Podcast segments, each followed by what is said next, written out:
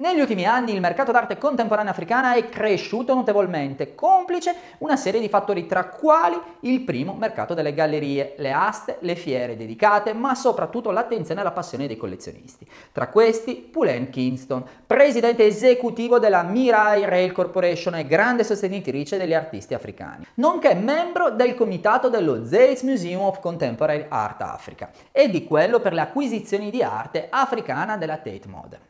La Kingston ha sempre dichiarato di avere un programma di acquisizione di opere per la sua collezione molto preciso, con una missione. Assicurare che gli artisti africani, in particolare le artiste, abbiano il riconoscimento che meritano nel panorama artistico mondiale. La sua prima opera, che ha dato il via alla sua raccolta di ben 18 anni fa, è un dipinto di Gerard Sekoto, uno dei pionieri dell'arte sudafricana. Da quel momento non si è mai più fermata.